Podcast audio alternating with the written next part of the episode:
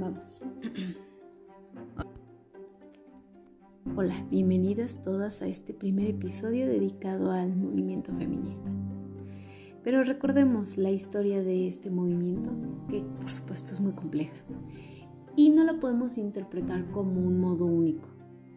Por ello es útil hablar del feminismo en un factor plural, que va a defender todos los acuerdos de actuación, todas las identidades, todas las demandas y también todas, absolutamente todas las diferentes estrategias que se han utilizado para esta lucha.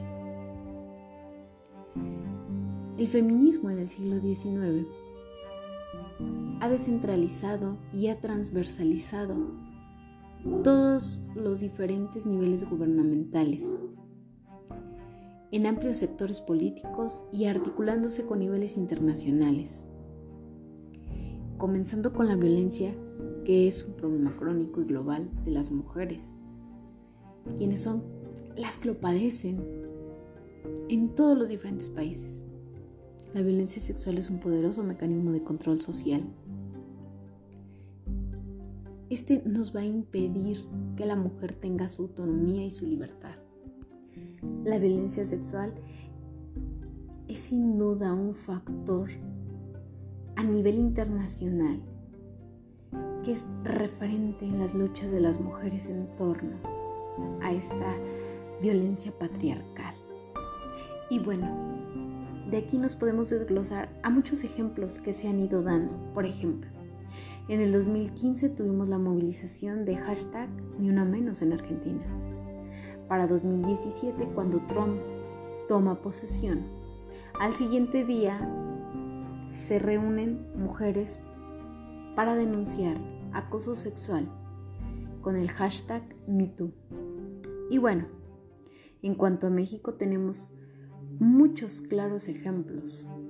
En el 2016 se utilizó la etiqueta hashtag mi primer en el que en las redes sociales, Twitter, las mujeres colocaron sus historias de acoso. Esto dio un gran impacto a la sociedad. También tenemos el movimiento feminista que se dio al interior de la Universidad Autónoma de México en el 2019, en donde las mujeres con bandera de lucha se instalaron a través de pares, a través de paros en diferentes carreras al interior de la universidad, la cual pues dio dos movimientos importantes. Ellas eh, afrontaron el acoso a los profesores y a las autoridades universitarias. Y bueno, otra de estas eh, alumnas fuera de las instituciones eh, padeció una violencia por policías y de ahí, bueno, pues viene el hashtag no me cuidan me violan. Esto generó una amplia complicidad en redes sociales y en los grupos feministas que tenemos. Así que si hablamos de movimientos feministas, tenemos un sinnúmero de ejemplos que remontan el querer levantar la mano, levantar la voz por ellas. Hay muchas víctimas, hay madres de víctimas, hay grupos feministas.